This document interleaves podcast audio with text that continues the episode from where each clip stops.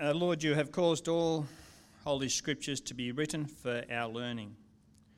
Uh, please grant us that we may wisely hear them, read them, mark them, learn them, and inwardly digest them, and that through the patience and comfort of your holy word, we may embrace and ever hold fast the blessed hope of everlasting life, which you have given us in our Saviour Jesus Christ. Amen. That's basically a, a, a good, meaty prayer from the 1662 prayer book. uh, friends, our society wants to tell us many things, but one thing it certainly wants us to do is question everything. It does. But our society is also made up of the views of people. And so, one view, which at times reflects what the Bible calls our flesh, is that we question everything. And that is why a child, when young, usually says, Why? to everything. Now, please don't misunderstand me at this point. Uh, it is also healthy and right to question some things, but everything? And when push comes to shove, what is correct? If a person questions everything, who decides what is ultimately correct? Like the person themselves? Like a referendum? like you? like me? Yes, what is ultimately, ultimately correct and who decides it? You know, I've uh, always been amazed at one thing and one thing alone, and it is this Jesus, God's Son, who walked on this planet some 2,000 years ago now, spoke massively about this, and so much so, you could say, that he was killed for it. Yes, he spoke about what is ultimately correct. We remember that day when he was killed as Good Friday, and we remember the day that he rose from the dead as Easter Sunday. Most of the world does. But what did he speak about that got him into so much trouble? One of the answers is that he said that he himself is the truth. John 14, 6. You could say, always correct. He also repeatedly said, and I mean repeatedly, it is hard to count the number of times he says it, I tell you the truth. He also said, and for me it is a complete game changer. I don't know if anyone else has ever said anything like this that he not only came into this world to testify to the truth, but that anyone, yes, anyone on the side of truth listens to him. John 18:37. To that I go, wow. Yes, our society might tell us to question everything, but has our society also told us that there is someone who you never, never, ever need to question? As he is the truth? The second point I would like us to consider is this, and it is assumed in what I've already said, but also flows out of verse 6 of chapter 3 of Proverbs. Yes, I'll eventually get to it. the second point is this but everyone chooses something not to question. It is very strange how modern people don't question their right and ability to question everything. That means that everyone is living by faith in some ultimate authority. And what ultimate authority we've also decided we will not ever question. One's reason, uh, one's understanding, one's insight, one's intuition, usually popular opinion by a very loud minority, and the younger the better, it is, uh, therefore regularly becomes one's ultimate authority. Yes, everyone must choose something not to question. And for the Christian, one has chosen not to question God, as He is the one with the ultimate authority. And His Son sure spoke about that. Uh, last week we reminded ourselves of the two forms of wisdom available today uh, the world's or God's. Yes, one chooses God or chooses the world. And the default is the world. But Jesus, as I said, is a complete game changer. In Proverbs chapter 3, verses 5 and 6, see, I told you we would eventually get there. Uh, we're told this in a different way, but much the same thing. Here it is all about trust, but so too is wisdom when you stop to think about it. As I said last week, who are we going to trust? Are we going to trust the world, usually the view of our own insight, or God? That's the question. It all comes down to who we are going to trust the world, the devil, the flesh, or God. And these two verses we are told, I'll read them to you again. Trust in the Lord with all your heart and lean not on your own understanding. In all your ways submit to him, and he will make your path straight. I don't know how it is for you, but I've learnt over the years not to always trust myself. I've also a very, very, very painfully learnt that I cannot always trust others. Yes, very painfully. But there's that word, but. but I can trust him. He is completely trustworthy, and therefore, if I trust him with my salvation, I should also trust Him with my ongoing sanctification, no matter how painful it is at times. Now, today we're going to specifically look at uh, verse 6, the second bit. Uh, in all your ways, submit to Him, and He will make your path straight. In all your ways. I suppose that means in everything. and it does.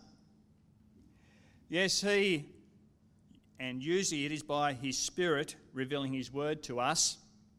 Yes, His Word, as it is a reflection of Him, uh, we should, we should, yes, should, uh, delight in and therefore love because He has spoken.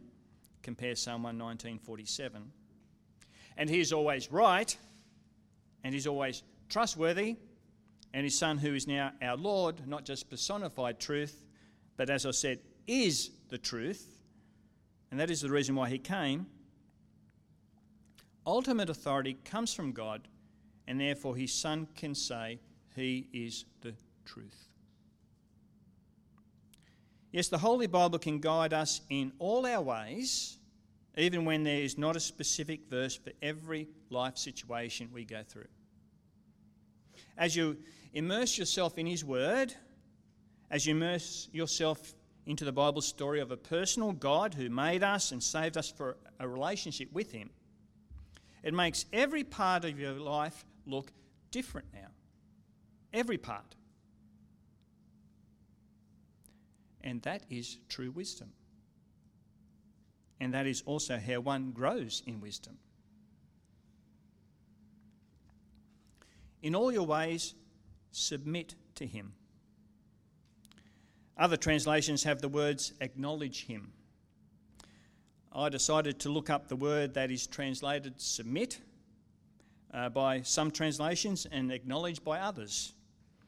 How would I think I might become a Bible translator for Wycliffe?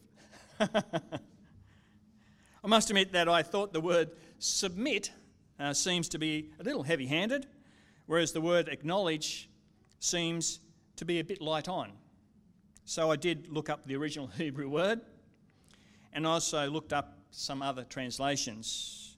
And what I discovered was this Uh, the Hebrew word pretty much is the same word used elsewhere in the Old Testament, and in particular Genesis 3:22, hence our Old Testament reading from the Bible today, where it is translated know or knowing. And so some translations have decided that know, that is K N O W, is better than submit or acknowledge for this particular verse. And I think I tend to agree. Now, before you yawn,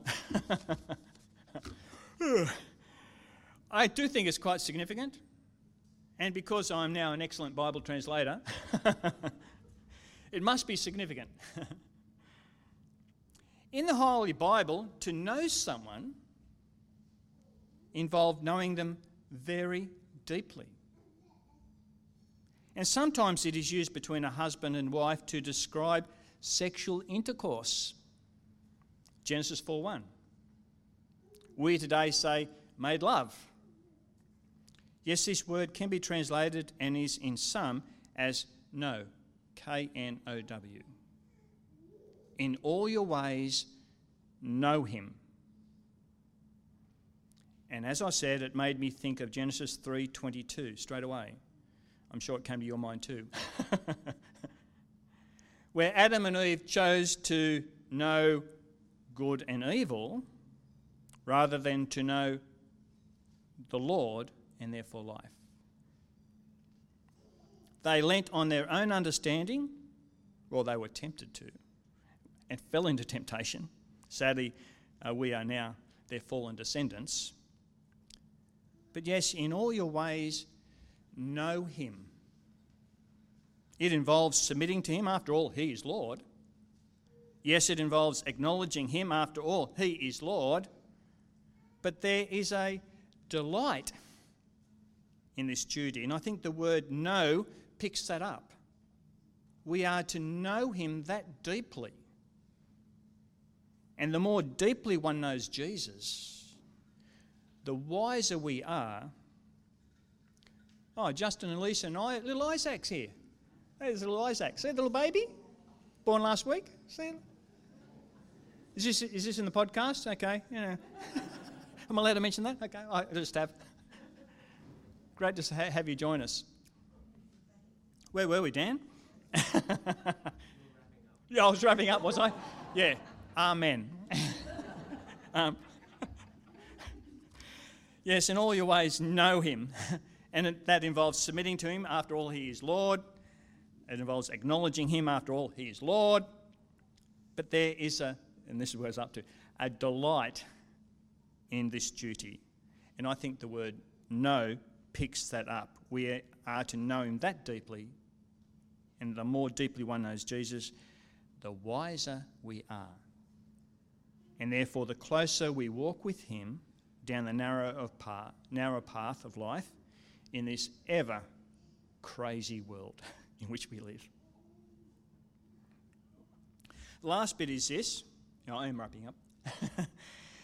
uh, and he will make your path straight.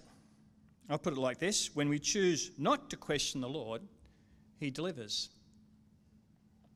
You know, he doesn't have to. He doesn't have to deliver. These verses could have stopped at the word him. Try, that is, trust in the Lord with all your heart and lean not on your own, own understanding. In all your ways, submit to him. Full stop. But I've found time and time and time again that he delivers. Have you? Now, he might not have delivered in the way you wanted him to. Like I have planned and prayed about lots of things over the years, and they haven't come together as I wanted them to.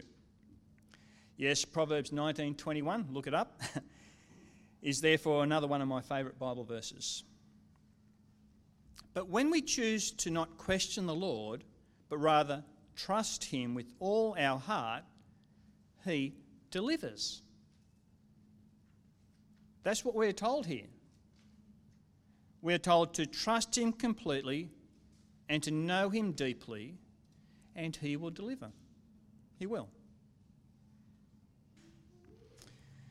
May I leave you with, as I did last week, another personal example of how I have found verse 6 to be true in my life, once again in the life of our family.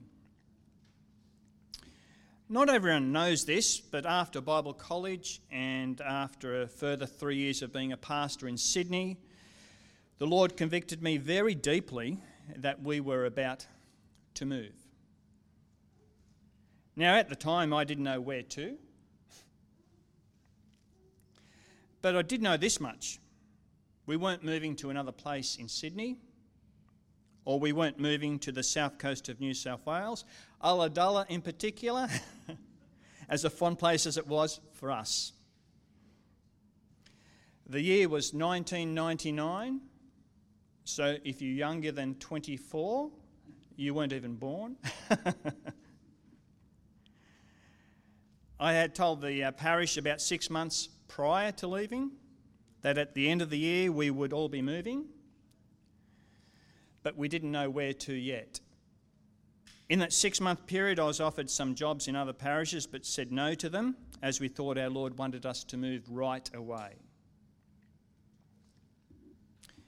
I got into a lot of trouble with some bishops for not accepting those jobs. I seem to be always getting into some kind of trouble with some bishop. but not, not, not you, Glenn Davies, if you're listening. Any, yeah. uh, anyway, we were living in Sans Souci at the time, and when it came to the Christmas services that particular year, I still didn't have a job to go to and needed to leave the church house that week. Yes, the week between Christmas and New Year. Need I say that Sue was quite concerned as to what we would do, let alone our three sons.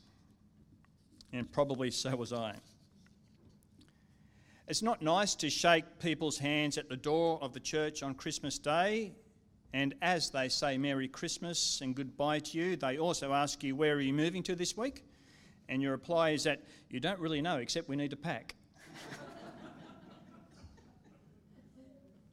But like last week, I'm getting ahead of myself here. A few months before this, we decided to have a four-wheel drive holiday and drive to the tip of Australia. And to do this trip with another family from the church we were at. Who here has been to the tip of Australia? Quite a lot of you, okay. Quite a lot of you, okay.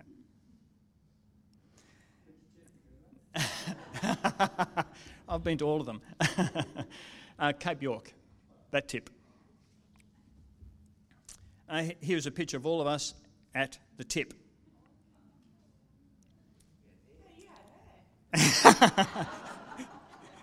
yes, we got there. The year was 1999.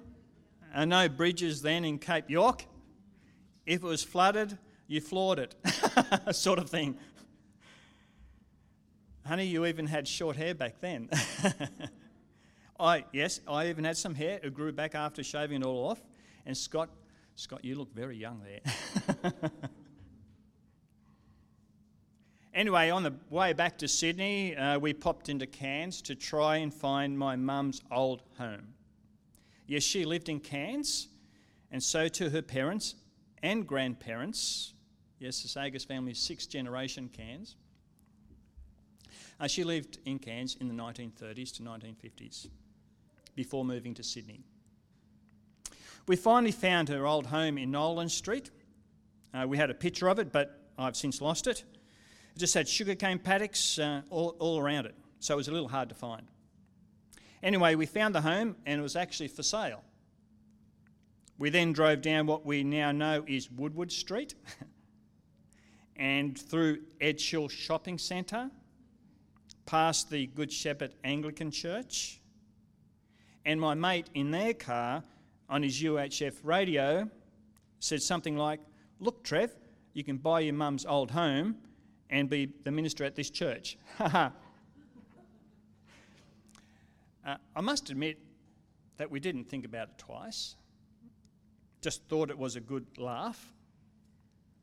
But not long after that, we got back to Sydney, and there was an advertisement in the Southern Cross newspaper, the ones NHA get today. And I still have the advertisement. Here it is. You could say that this was when I stopped laughing about it all. I thought it had my name written all over it.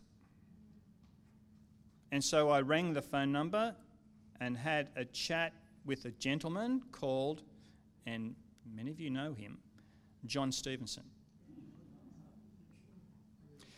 He's now 95 years old and is in infinite care at Edge Hill. I saw him last week. Back then in 1999, he sent me some stuff, but I never heard anything more for some months, and so I discarded that thought. Back to the church foyer that Christmas Day in 1999. One of the last people who shook my hand at the door said, Merry Christmas and goodbye, and then asked me as to where we were going. In my response to my I don't know, said, that he and his wife had a spare house that we could move into that week. It's a vacant small house on the water at Dolls Point. I think I said yes it's a deal before he had finished talking. After we moved that week, uh, we also had someone then give us their car. Unbelievable. Uh, we were very regularly given several, several hundred dollars to make ends meet. Unbelievable. I probably should have gone to Centrelink, but didn't. Yes, how our Lord was providing was unbelievable. And it wasn't until a long time after that Christmas day that the phone rang. And it was, yes, John Stevenson.